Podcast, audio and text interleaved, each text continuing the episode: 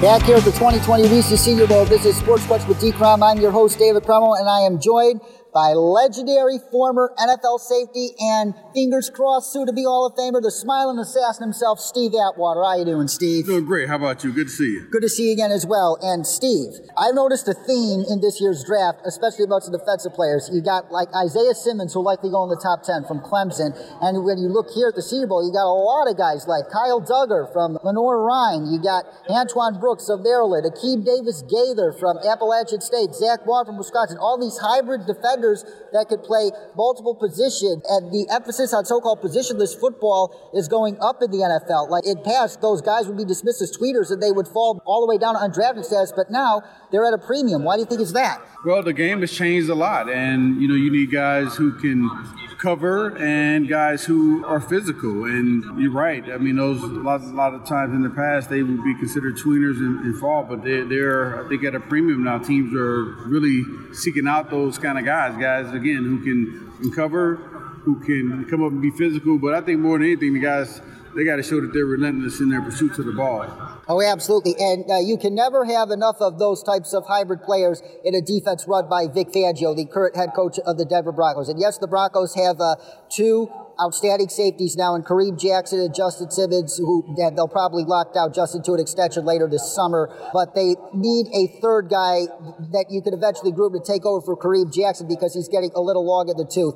Have you watched film on any of these safeties here at the Senior Bowl, and which one do you think should the Broncos pay close attention to? I haven't taken a look at the safeties yet. I'm hoping to get a chance to see them just here, close and personal here today in practice. So, I'll be able to do my little reporting and make my opinions on who I think can play. But I think they have a good class of safeties and some corners. I know some of the top corners, dropped out and not able to play because of injuries. But other than that, there should be some good competition.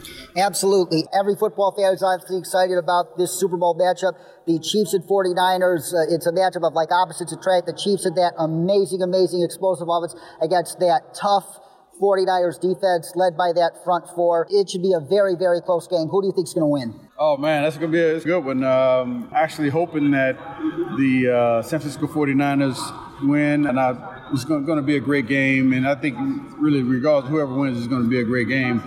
I've kind of been a fan of Andy Reid's over the years. I like to see him do well, but I could never say that I hope that the Chiefs win as the Denver Broncos. Yeah.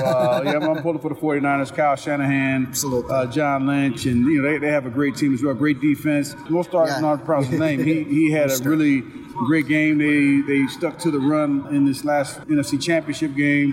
But we know that they can spread the ball around as well with Deebo Samuel, Emmanuel Sanders, Kittle. They can do it all. So I think that they showed everyone that they could run the ball effectively if they had to, and I think they'll probably mix it up a lot more in the Super Bowl against the Chiefs. So it's going to be a great game. We know that Patrick Mahomes, he's awesome. They have great defensive players.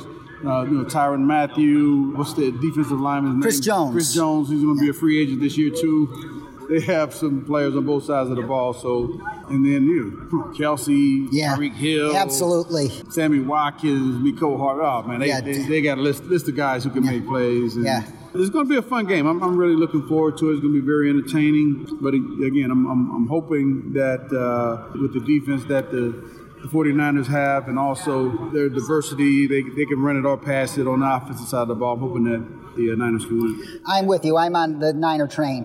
And last but not least, the night before the Super Bowl, you are in the room as one of 15 modern era finalists for the Pro Football Hall of Fame class of 2020. And regardless of whether you make the cut this year or not, and you got some great company in that safety room with Troy Polamalu and John Lynch, but regardless of what happens this year, do you think your case has gained a lot of momentum? Hopefully so, yeah. We got Troy Polamalu, John Lynch, and also Leroy Butler. Oh, absolutely. Long overdue. Great safeties and all the rest of the class, too. I know that the writers have a tough time trying to figure out who's going to go in. I feel like I've gotten a little bit of momentum the last couple of years. Hopefully that'll kick in. But, again, I don't take anything for granted. I realize that, it's kind of a coin toss who goes in. And I'm very hopeful, but at the same time, I'm still pretty cautious on it. Absolutely. Steve Atwater, smiling assassin, thank you for your time, my man. Absolutely. Thank you. Good. You're very welcome.